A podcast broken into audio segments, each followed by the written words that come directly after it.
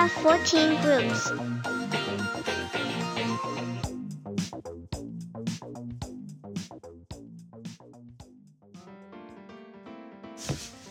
えーへこんだピンポン玉はえお湯につけると元通りになるようで、えー同じ MC すいすいです、えー俺たち14段ということで、えー今回で37回目ですかね、37回目ですけども、えー今回もですね 引き続き「仮面ライダー響」の、えー今回5話ですね。5話の、えー解説というかあの、えーお話をですね、重箱の隅をまたつついていく作業をねしていきたいと思いますけど。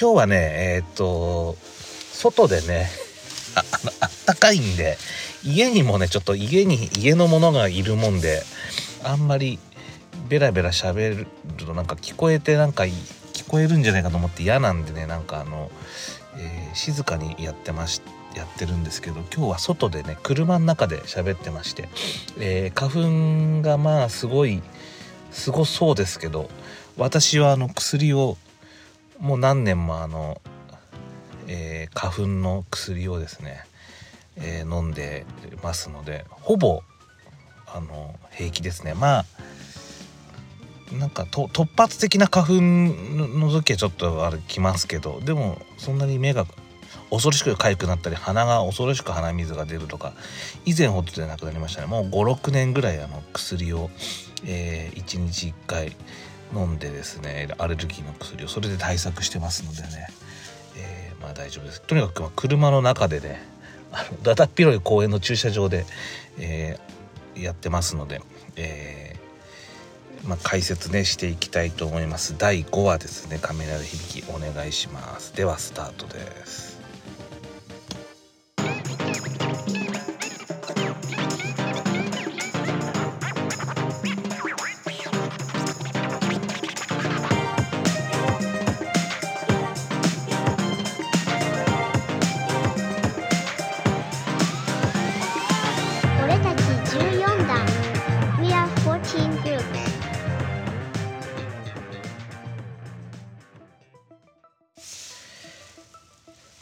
はい、えーでは第5話「溶ける海」ということでですね、えーやっていきますね、えー今回オープニングがですね女の女の人のコーラスバージョンですね。あの、えー輝きでしたっけ、えー輝きなのかテルなのか輝きですかね？オープニングの名前。いろいろバージョンがありまして今回はなんか女性のえーここうんボーカルというかまあスキャットっていうんですかね、えーそれのバージョンですね。でミュージカル的なものはありませんでしたね。今回ね、うん。えーっと図らずも響との再会を果たしたアスム、えー受験を控えた身で鬼とマカモーとの戦い。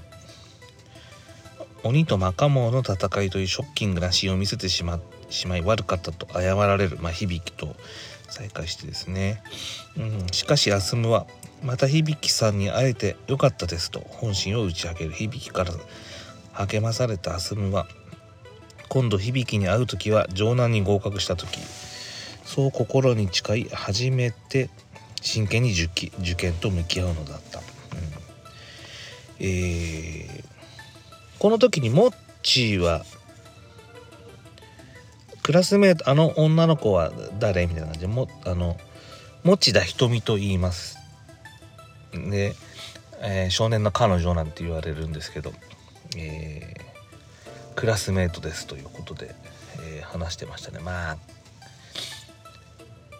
まあでもかなり近い存在なんかまあうんいい感じの存在ですよね。うん、もあの ELT の方は持田香織さんですよね。あなんかね持田っていうとやっぱりあの ELT の方をねあの言ってか持田とくれば香織さんって言いそうになっちゃうんですけどね持田ひとみさんですねひとみちゃん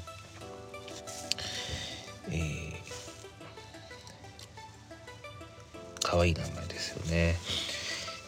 でえー、っとアスムはなんかバッグにですね 後ろのカバンに常にあのドラムのスティックっていうんですかねあれが。あれが刺さっててでもう部活もやってないんだからいいんじゃないのっていう風にねちょっと思ったりもするんですけどね。私の高校の高校の友達がですね友達とか高校のクラスメートで加藤君というクラスメートが1年生。1年生の時は同じでしたね。加藤君も持ってきてましたね。ドラムのスティックをですね、ま、YOSHIKI に憧れて持ってきてたたあのなんか叩く仕草をしてましたけどあれは多分ただの生きったあれだったんだと思います 舐められないためにというかですね。まああの彼の場合はうんなんかまあかっこつけだったんじゃないかなとは思う。別に家にドラムがあったわけでもないと思いますし彼の場合は。なんかただの憧れとなんか生き生きった 行動だったんじゃないかなと。加藤君の場合はあの今思えばですね、うん、もう全然あ会ってない会うこともないでしょうけど彼はどんな人生を歩まれているのでしょうかね、幸せに過ごしてればねいいんですけどね。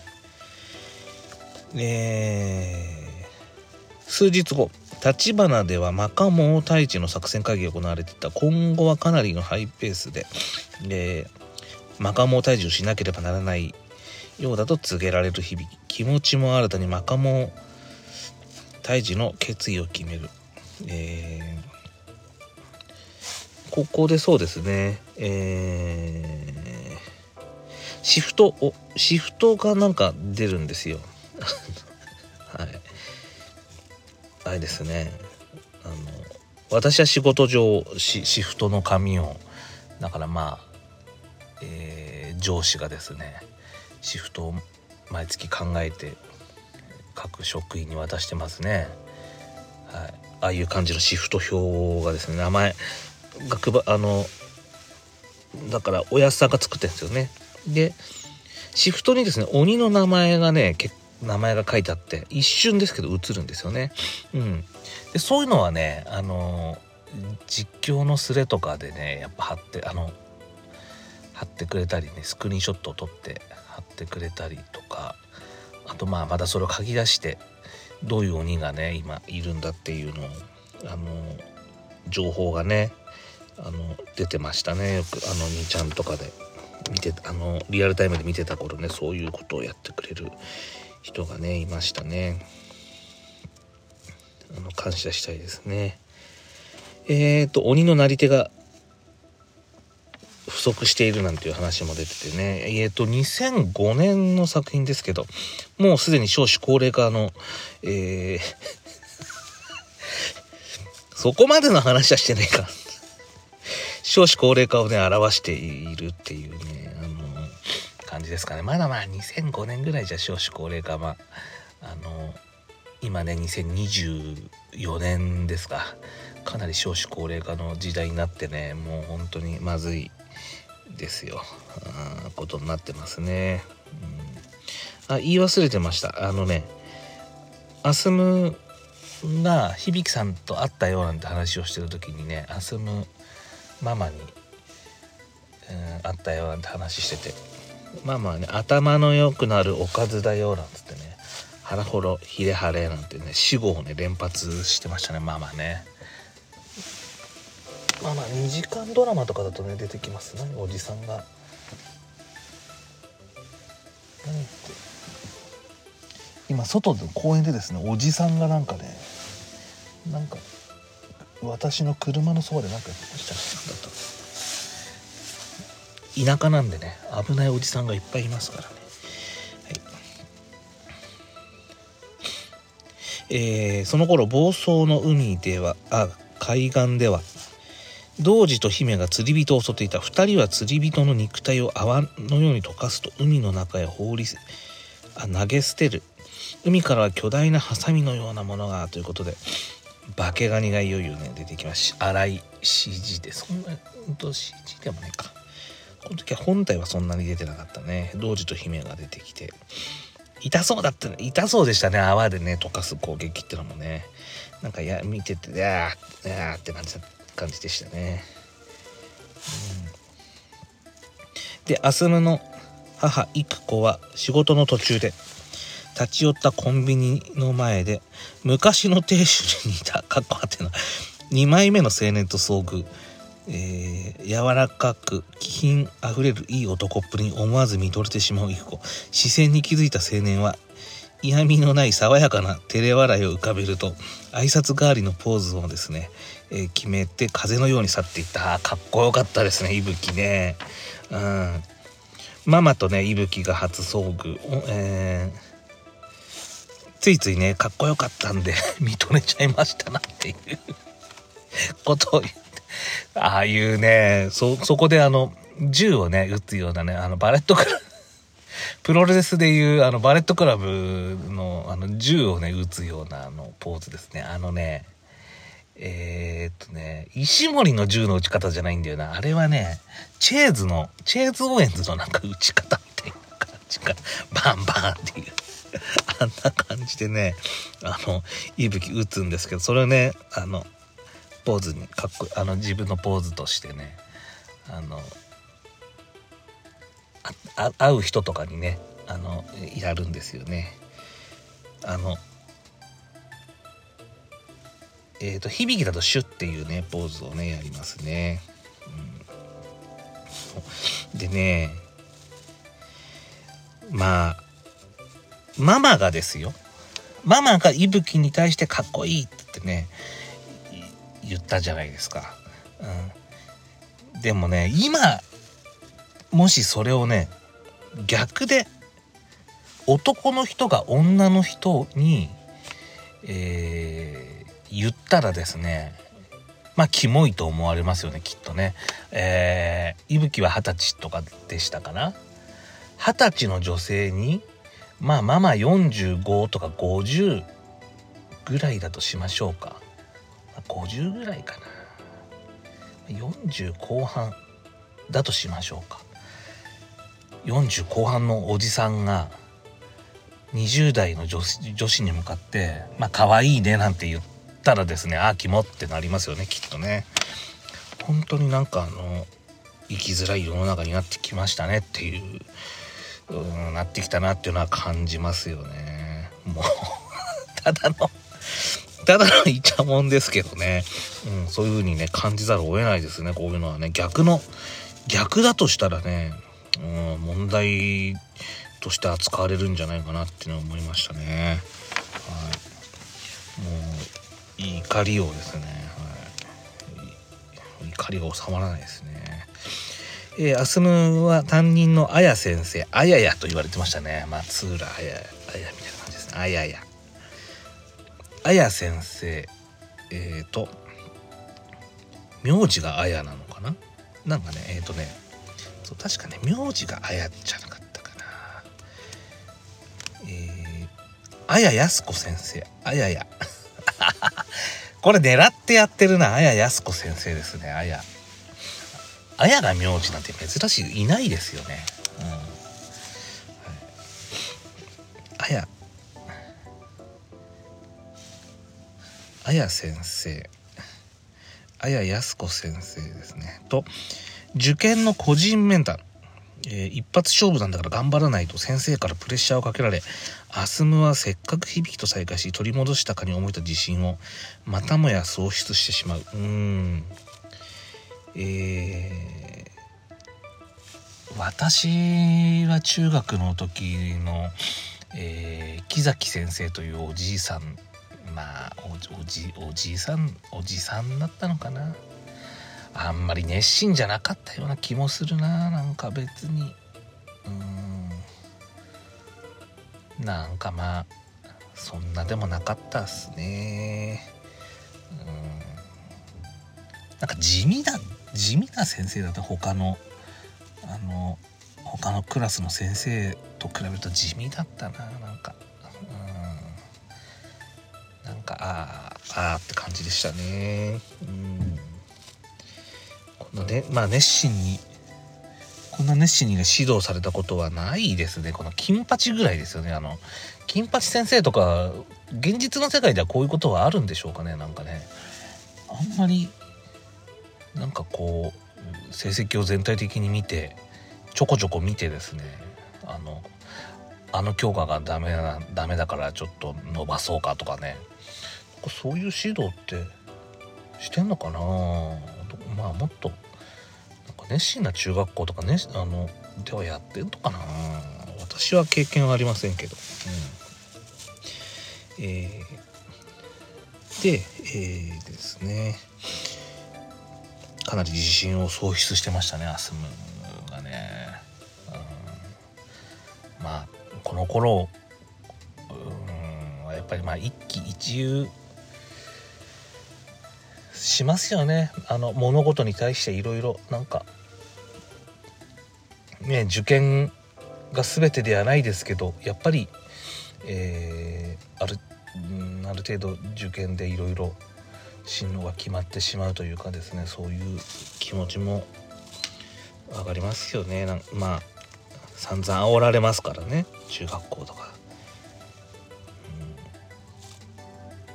うん。いい学校に行かなきゃダメだとかねそういうこと言われますから。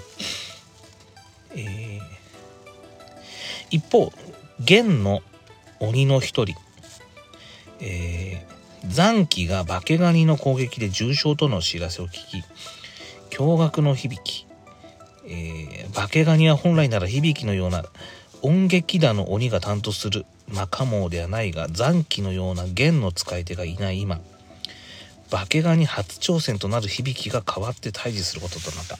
えー、化けガニの説明どんな化けガニかっていうの打ち合わせですよね。えーそうばうんとそうここでねえっ、とアスムがアスムがいったんだよね。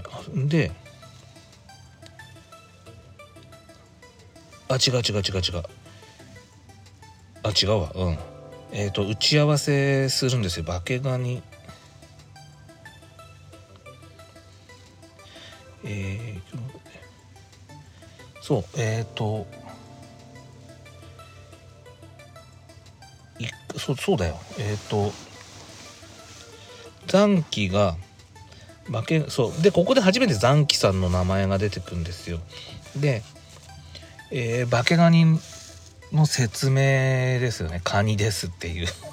大きな大きなカニですっていう説明があってですね、え、説明してくれてます。あのまあまあ打ち合わせの場面を見せてくれているみたいな感じですかね。はい。で我々知らない人に説明をして。で、えー、まあ響さんは見たことはあるけど戦ったことはないということでまあ説明を、えー、響さんに説明するという体で我々に説明してくれてましたね。うん、で化けガニは剣なんかねえっ、ー、とこれねアトムさんのおやすさんのねこのね発音というか声がね小さいのか言いづらいのかでねなんかあの剣とね弦弦の人弦の使いで最初の化けガニは剣の人が担当するで今弦の使い手がいないということで、えー、説明するんですよね。なんかね今今ね隣にね だだっ広い公園でポツンと車止めてんですけどパツンあのね 今ですねリアルタイムでですね車をだだっ広いところで車止めてんですけどわざわざね私の車のそばでねなんか駐車の練習をし始めてお父さんだかおじさんがですねうんなんかね息子かなんかにねなんかあの注射の練習をして熱心に指導してますけど。私は後部座席でね今ね帽子をかぶってね牛あの帽子をかぶってね合わないようにねしてますね今ね。目が合わないように運転手の運転手のお兄さんとね。何でしょうね。なんでなんでこんなだだっ広いところで私のいるそばで。駐車の練習をする。いろいろやっぱ外に出るといろいろ起こりますななんか、うん、お父さん多分お父さんでしょうかね。ルークス日産ルークスのね黒い車をあの駐車場止める練習をね熱心にされてますよ。はい、でどこまで話したんだっけってなっちゃうから。脱 線するとこうやってどこまで話しましたっけってなっちゃうんで怖いんですよ。化けガニは剣の人が担当って言ってるはずなんだけどでも弦の使い手がいないんでみたいな話してたんですよね。うん、確かにあのまあネタバレじゃないですけど轟が使うギターですね残機さんと轟が使うギターはまあ剣ソードというにはちょっとまあソード感がないような気もするんですよね。まああのネックのとこ持って振り回せばまあ剣と言えないこともないけどっていう感じだけどなっていう、うん、そう。でえー、まあカニ。えー、あカニ未経験。カニ未経験カニ未カニを見たことのあるカニ未経験。難しいな。カニカニがカニを未経験なのかカニを見たことのある経験があるカニどっちなんでしょうか。うん。この辺をねちょっとね私あのまあ DVD あるんで字幕で見れないかなと字幕ねなかったんですよね。ちょっとうん。こういうところってやっぱ字幕でねカバーしたいところですよねセリフをね。で、えー、最近はえー、例年とね傾向が異なるっていう説明をねあのー、してましたね。あのテレビの中でね。だからまあもう相当先のですよ。ネタバレになっちゃいますけどオロチがどうとかってねオロチのせいでしたみたいな話になるんですよ。これをこれから あの29話までの間はいろいろまあイレギュラーなことがですねたくさん起こってですねあの100年に一度があの100年に2度とかですね出てきたりすることが連発するのでまあこの1年はとにかくそのまあ大変な1年に、振り返ればなるっていうことだったんですよね。うんとにかく例年とは傾向が異なるという説明がねここでありましたね。でえー、と房総に到着した響と、えー、霞響は海岸の白縫いに、えー、霞を残し調査のため一人で、えー、巣窟のありそうな岩場へ向かう。えっ、ー、とねちょっとこの前にねえっ、ー、と話してますね。戸田山さんと。戸田山さんとね敬語で話してます。戸田山さんってのは今後出てくる轟という3人目のライダーなんですけど、えー、まだねキャラが固まってないのかね。戸田山さんはねえー、25歳6歳で響きの、えー、響よりはもう年下ででまだねまだあの初心者ではないけどまあ残機の弟子みたいな感じなので一人前ではないんででで一人前になるんですよ初登場の時に。一人前で轟って名前をもらうんですけどまあサポーターなんですよね。この時点では残機のまあお弟子さんでサポーターなんですけどあまたお父さんが来ましたね。注射の練習をしに来ましたよ、うん、で、えー、この時の会話のシーンがあるテレビでの会話、えーと、電話で会話してるんですけど轟に対してね敬語で喋っててでねこれはねあの轟がまたこの後出てきた時にですね親しく話してのになんであの5話6話では戸田山さんとかまあ戸田山くんとかでもいいのかなとか思ったりすんだけどまあ横のつながりってあんまり響きあの世界の中ではないのかなそのあんまりこうみんなで集む。でも忘年会がどうとか腕相撲したとかさそういう話もねしてたから。まあ微妙な微妙な感じではあるよな。あのあの世界は。うん、そんなにまあ横のつながりないのかなっていう感じはしました。でもやっぱり違和感がありました。これは。ここでとあの戸田山戸田戸田山さんって言ったことに後で後の話でちょっとやっぱり違和感を覚えたのは覚えてます。あの当時ね。2ちゃんとかでもやっぱりなんか言われてましたね。うん。そう。でねかすみさんはねあんまね歌が上手くないっていうね。そう現実ってやつはっていうね。なんかあの歌歌ってましたけどあんまね歌がね上手くないっていうのが分かりましたね。うん。でえー、っと岩,、えー、岩場に向かうまだこう準備してる時ですね。でねえー、太鼓の鬼と噛み合わせが悪いみたいなやっぱ話はあの設営をしながらねあのベースキャンプ作りしながらね話をしてるんですよね。その噛み合わせが悪いっていうのはね、まあ、この辺ちょっと後々ちょっと話しますね。戦闘のシーンだったらね。うん。まあそうかって思いましたけどね。でこの時に響きは えっと自分はアウトローでローンロンリーウルフローンウルフロンリーウルフか。アウトローでロンリーウルフです。そんな感じっつってね。あとローンレンジャー。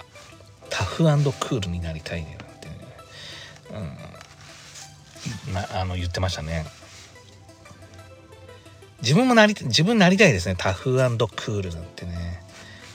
職場で言ってもね僕私はただのネクラでねお調子者の私ですから。うんそんなキャラではないんですけどね。そうそうありたい心はそうありたいですよね。なんかね。うん。なんかあのハードボイルドでいたいですね心は、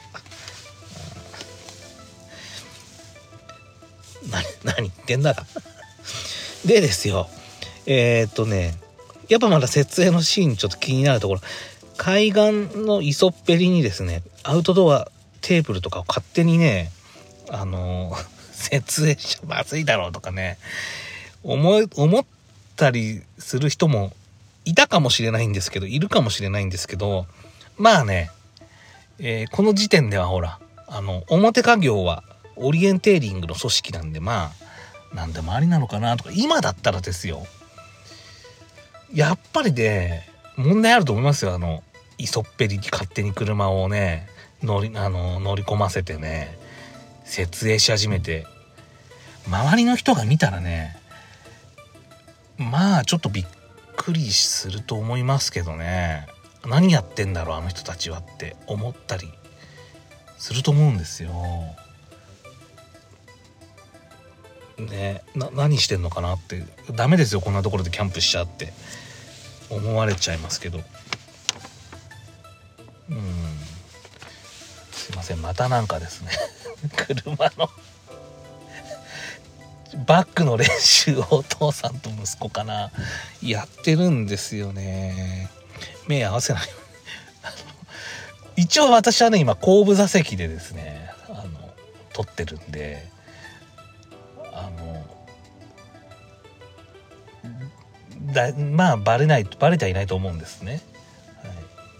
でも逆に存在を知らせた方がいいのかな。そうするとここでやらないのかな。お父熱心なお父さんがですね息子にあのルークス持ってる息子にですね駐車の仕方を教えてるっていうね。まあ多分免許は持ってると思うんですよね。それとも免許なしでやってんのかな。免許ありなら初心者マークとかついてるはずだけど。これあれかね仮免あの金この親子は もしかしてあのもしかしてですよ。まだ禁断の仮面持ってるけどあのまあ道路じゃないからいいよねっていうそういうバックのあの禁断のあれをやってんのかな。もしや。ねえ。でもすごい熱心にあのさっきからバックの練習をですね息子のバックの仕方を、まあおお父さんでしょうねきっとね、うん、熱心にあの教えてます。気になってしょうがないんですけど、はい、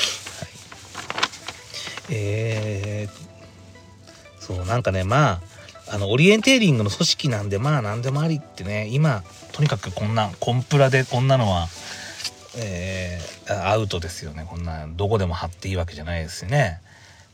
バーベキューだって河原でその辺の河原でやっちゃいけまややっちゃいけませんしまあそのそれこそ本物のアウトローとかだったらやっちゃいますけどねそういうのあの一般常識のない人間っていうのはねその辺でやっちゃいますけどね。まあ常識ある人間でしたらですよ。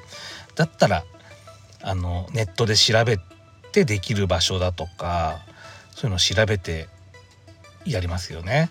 あのまだ河原でできるようなところって今もでももうないのかな。あんまりねないと思いますけど。ね。まあまあ、えー、勝手にやっちゃまずいだろうと思った人がいるかもしれないですけどまあオリエン表向きはオリエンテリングの組織なんでまあ何でもありということで、えー、ご勘弁ください。えー、そこでですね、えー、水中水中用ディスカーニバルキハダガニを放ち終わると同時に残機が打ち戻した陽姫が現れ、えー、現れた。響きは鬼に変わるとディスカニマルの攻撃で隙を作り炎を浴びせて一発で陽姫を仕留める。うんありましたね。これ見事でしたね。なんかあのディスカアニマル常にあの持ってる3匹のやつでですね。あれで気を散らしてですね。そこで隙をついたところでなんかあの さあってクロックアップみたいな。ロックアップじゃねえけどなんかささってあの入り込んでですね鬼火を吹いて、えー、小艇一発であのライガーかよっていう小艇で一発であのポーンってなりましたねはい。で、えー、っと、そこへ、えー、海中から巨大な化けガニが出現。ハサミの攻撃を避けながら、音撃口を化けガニの甲羅に装着。しかし、甲羅の噴射口から緑色の泡が噴き出すと音撃口が溶けた。響きも左腕に受けた妖怪泡で、えー、腕がただれるほどの傷を負い大量に噴出されたされる、えー、泡を避けて海中へと退却するしかなかったということですね。えー、まあここでですよ、まあ、あの確かにね背中だとまあ泡攻撃があるから、えー、太鼓だと厳しいかなっていう感じはしました。懐に入る。まあ、あの、まあ、ネタバレしちゃうとですよ。次の話でこのカニは倒せる、響きが倒すんですけど、まあ、そういう話ですから。まあ、なんとか倒すんですけど、うん。まあ、やっぱ太鼓だとちょっと厳しいかなっていう感じはしましたね。うん。で、これね、ギター、かといってまあ、ギターの弦で、弦で戦うとなってもですよまああのえー、っと思い出す限りですよ化けガニが出ました、えー、轟が轟とか弦の人が行きます。足を破壊してひっくり返してお腹に腹にギター刺してえっ、とネックの方じゃない方ですよね。あの、うん、弾く方のところ刺してでかき鳴らしてボーンって倒すんですけど。まあまあでもかといってあれは轟が力持ちだからできるような戦い方なのかなとか思ってみたりもするんですけど別にギターだからやりやすいっていうことでもないようなまあまあ太鼓は相性が悪いのはまあわかまあまあわかるよって感じですね。泡攻撃があるから。背中に泡攻撃があるから。うん。まあひっくり返すのも大変ですからね。カニは。うん。無理だろうな。ちょっとびっくり返すのが大変だよな。太鼓だと。うん。うん。まあって感じですね。はい。でここで終わりますね。エンディングでまああのと、柴又の町をですね町というかあの商店街ですね。寅さんの寅さんのですよね。あの虎屋がある家のあの商店街みたいなところを通る現代で通っていくとこなんですけどえー、っとエンディングで虎屋が映ってるんですよ。虎屋って名前の。これってもしかして問題のあれですかね。あの寅さんの虎屋がさあの車屋に名前を変更しなきゃいけなくなったっていう問題の虎屋かもしれませんよっていうどうなんですかっていうのも感じましたね見ててね。であとですねスターダムの話は変わってプロレスの女子プロレススターダムの飯田沙耶選手はですね響きが好きで、えー、ラジオでこの曲をね少年用の曲を、えー、リクエストしてましたねそれぐらいあの響きが好きみたいですよ。仮面ライダー。まあ仮面ライダーが好きなので響きでもまあこの曲をリクエストするってことは響き好きなんでしょうね。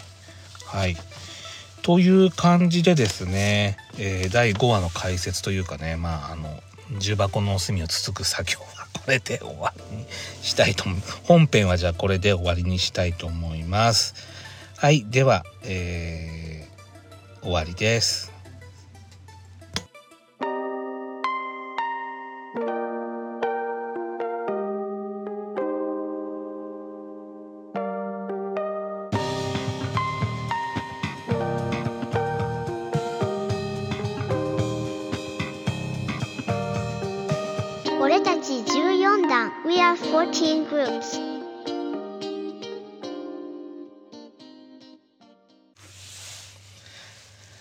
と、ではエンディングです。えー、響きの第5話ですね、解説していきましたけど、えー、まだですね、外では、私の車のですね、左右でですね、お父さんと、お父さんが車から降りてですね、えー、息子おそらく息子である、えー、と思われる方のルークス日産ルークスをですねバックの、えー、誘導をしてですねバックの多分練習をしてるんですね。えっ、と右えーと右から行くバックの仕方の練習をしてんのかな。まあうん。練習してますね今ね。そうですね。これ収録しながらですよ。あの私の車まあ後ろは大体ねみんな今車後ろがねあのスモークっていうかね黒くなってるからまあ存在はわからないんです。さらに私の車はなんかネットみたいのあの後部座席の窓にはネットみたいのがしてあるんでまあますます私の存在は今気づかれないとは思うんですけど。まあ行ったり来たり。先ほどからですね。私の車を行ったり来たりして止める練習をね熱心にやってますけどね。はい。えー、っとということでとにかくまあ終わ終わ第5話終わってじゃあ次6話に。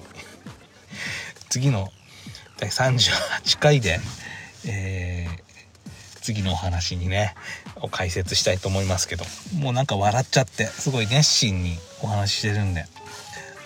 あの熱心な指導をしてるんですね息子息子なのかな？息子に対してですね、うん、免許持ってんのかな？免許なしでやってんのかな？ねバックで入れるコツなんてのはなんかあるのかな？私は今のね車はモニターがついてるけどモニターがない車で結構運転してたんで、えー、まあまあまあまあやっぱ経験を積むことですよねこれはね。あの駐車駐車ねなかなか大変ですから。でもねよかったあの。こうやってあのお話できるネタが あって。なかなかやっぱ外に出るもんだなと思いました。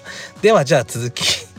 次にね行きたいと思います。はい。ではありがとうございました。失礼します。さよなら。